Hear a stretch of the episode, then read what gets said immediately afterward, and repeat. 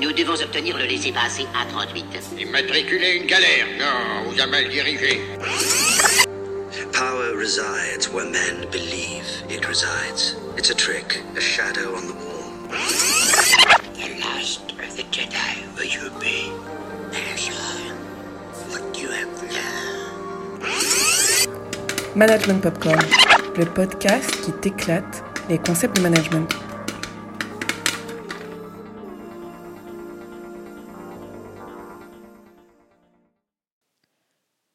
Bonjour à tous. Aujourd'hui, dans Management Popcorn, on sort de la ville et on s'en va à Schitt's Creek, un petit village de région qui accueille depuis six saisons les Roses, une riche famille new-yorkaise qui vient de tout perdre de sa fortune après avoir été escroquée par son directeur commercial.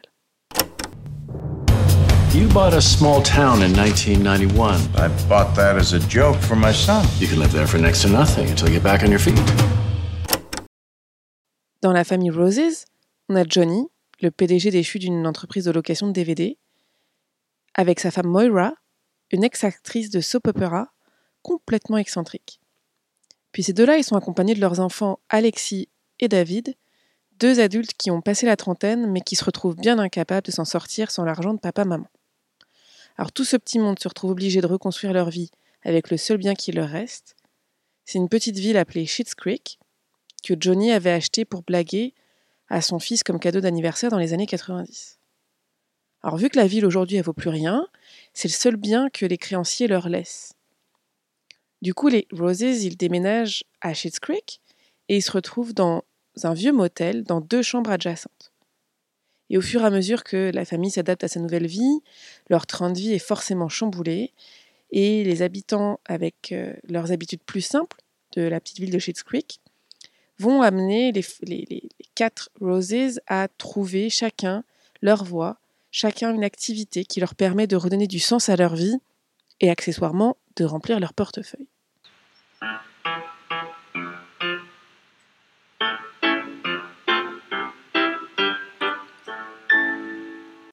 Bon, a priori, vendu de même, on s'attend à une sitcom un peu lourde et un brin potache, surtout que le patriarche de la famille est joué par l'acteur Eugène Lévy. Eugène Lévy, c'est, souvenez-vous, le père de Jim dans le film American Pie. Alors je sais, vendu comme ça, on ne s'attend pas à quelque chose de bien bien brillant. Mais en fait, cette série, c'est un vrai trésor comique de la télévision canadienne et qui met en joie à chaque épisode. Et c'est surtout et avant tout l'occasion d'explorer la réalité entrepreneuriale des petites villes, des petits villages qui forment le tissu économique de bien des régions. Parce que bon, à la différence par exemple de la série Friends, qui passe sous silence l'improbable rentabilité du Central Perk à New York, Schitt's Creek, cette série-là, elle aborde de front les enjeux de gestion qui sont inévitables au contexte de la petite région. En passant de rendre un petit motel attractif au démarrage d'une boutique de produits locaux, on voit tous ces enjeux-là dans la série. Et de fait, le contexte rural, il est complexe et il présente de nombreux défis pour les entrepreneurs. Les entreprises, elles ont tendance à être petites, voire très petites, et que ce soit en termes de revenus ou de nombre d'employés. Ceux et celles qui se lancent en affaires créent souvent leur entreprise pour générer des emplois, pour être leur propre patron ou pour profiter d'une opportunité qui s'offre à eux. Et quelle que soit la raison, ces entrepreneurs reconnaissent souvent que leur désir de rester dans une communauté rurale et de créer un mode de vie qui leur convient est au final plus important que les bénéfices, la rentabilité, la croissance de leur entreprise.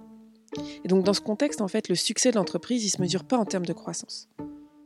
Il se mesure plutôt en termes de survie de l'entreprise et d'ancrage dans le territoire local.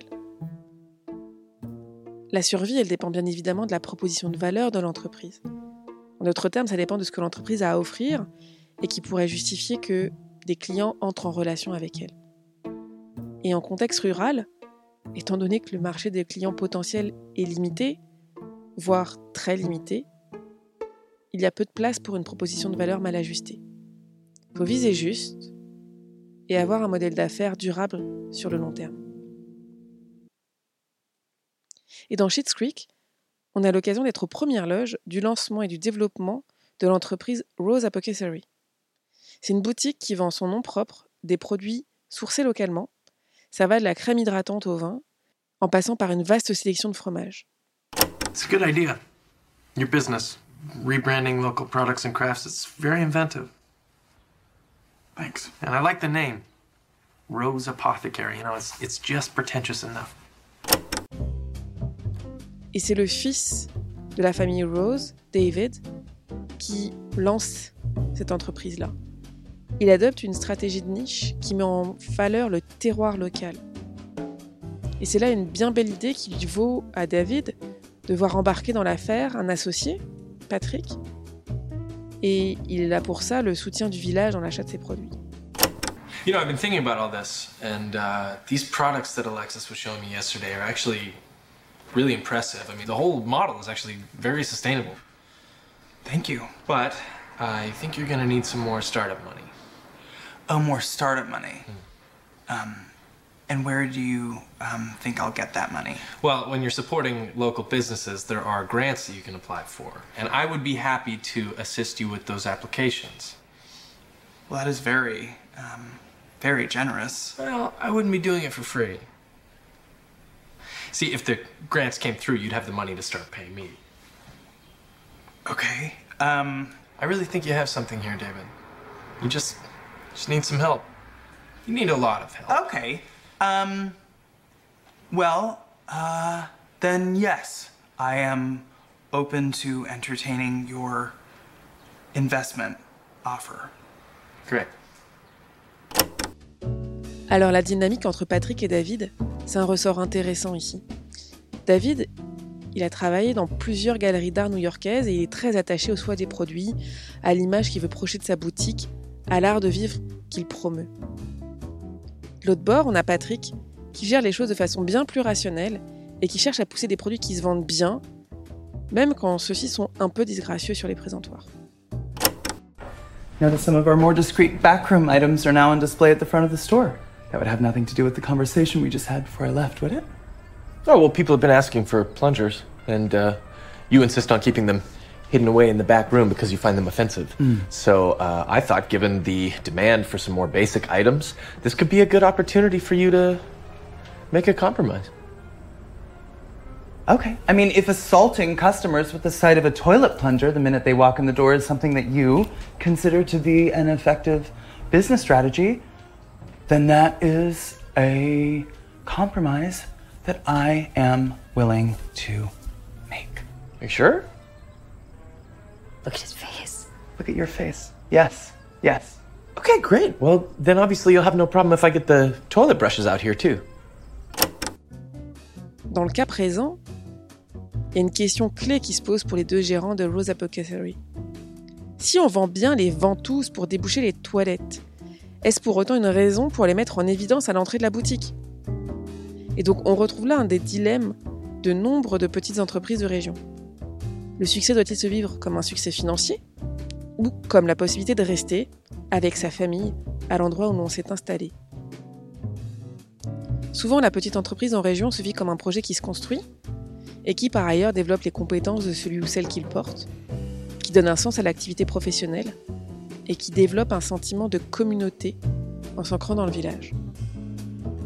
Pour autant, il n'est pas simple de rester à flot financièrement pour ce type d'entreprise, et Rose Apothecary vit à de nombreuses reprises la difficulté d'attirer des clients, la difficulté de maintenir un niveau confortable d'achalandage. Et c'est ce qui va pousser David et Patrick à adopter une stratégie qui va s'avérer gagnante, la diversification de revenus. I think that we need to be a little more proactive about this. We can't just wait for people to come in. We have to find better ways to engage with the community. Mm-hmm. Or hey, just just like a way. Just one way mm-hmm. to engage well, with the community. Well, there's someone that is going to the cafe. Okay. You remember our opening day here? Yes, it was opening day and there was booze mm-hmm. and people are drunks. Yes, but they still showed up. We need to do something to make this store feel a little bit more accessible, a little bit more inclusive. Okay. Well, I am open to suggestions. What if we hosted an open mic night? I am open to suggestions. Constatant qu'après l'engouement initial pour la boutique, Il peut se passer des heures, voire des jours, sans qu'un client ne pousse la porte de Rose Apothecary. Patrick suggère de profiter de l'espace de la boutique pour tenir des activités culturelles en dehors des heures d'ouverture. Alors il propose par exemple une soirée où les artistes locaux peuvent venir chanter quelques chansons. Cette diversification de stratégie pour chercher des revenus alternatifs, c'est pourtant pas si facile à mettre en œuvre. Et là encore, notre duo de Patrick et David est l'occasion de voir s'affronter deux approches. Si Patrick veut miser sur une soirée musicale pour faire venir des clients, et accessoirement charger un droit d'entrée, David, lui, il a peur de perdre de vue la finalité initiale de l'entreprise, il a peur de diluer son image de marque en se diversifiant. Alors David, il avait eu le dernier mot hein, concernant les ventouses pour déboucher les toilettes, puisqu'il avait réussi à les reléguer au final à l'arrière-salle de la boutique, malgré le fait que ça se vendait bien. Ici, l'idée de Patrick, elle fait du chemin. Et elle va même se décliner pour permettre de stabiliser l'achalandage de la clientèle. Il va y avoir des séances de calligraphie, des ateliers artistiques, et cetera. Parce que, in fine, ce qui permet à Rose Apothecary de tenir sur la durée, c'est sa capacité à tisser des liens avec la communauté locale. C'est sa capacité à se montrer versatile dans sa proposition de valeur quand euh, il y a une possibilité de combler des besoins, de résoudre des problèmes pour la clientèle locale. Que ce soit de la crème pour les pieds, des décorations de Noël ou un service de mise en scène d'une baby shower. Toutes ces alternatives-là peuvent être explorées, mais à la seule condition d'être arrimées à la communauté locale et d'être capable d'identifier les problèmes précis qui existent là. Donc au final, en fait, ça nécessite d'entretenir des relations de confiance avec les clients géographiquement proches, d'avoir une capacité d'adaptation pour capter les opportunités qui se présentent. Les propriétaires de petites entreprises en région sont alors souvent des personnes créatives et ingénieuses, qui ne comptent pas leurs heures pour atteindre des objectifs souvent non commerciaux, comme la possibilité de rester dans la communauté rurale, y trouver une place, d'y être reconnus, quitte souvent à mobiliser l'entourage familial pour ce faire. Enfin, cela dit, hein, tout dépend de l'entourage familial. Car il n'est pas dit qu'Alexis, la sœur de David, soit toujours la personne sur qui on peut compter. Donc, avant de demander de l'aide à votre sœur, assurez-vous qu'elle ne cassera pas l'évier en s'amusant avec son petit ami au lieu de vous réceptionner une livraison. Oh my god, ew, David!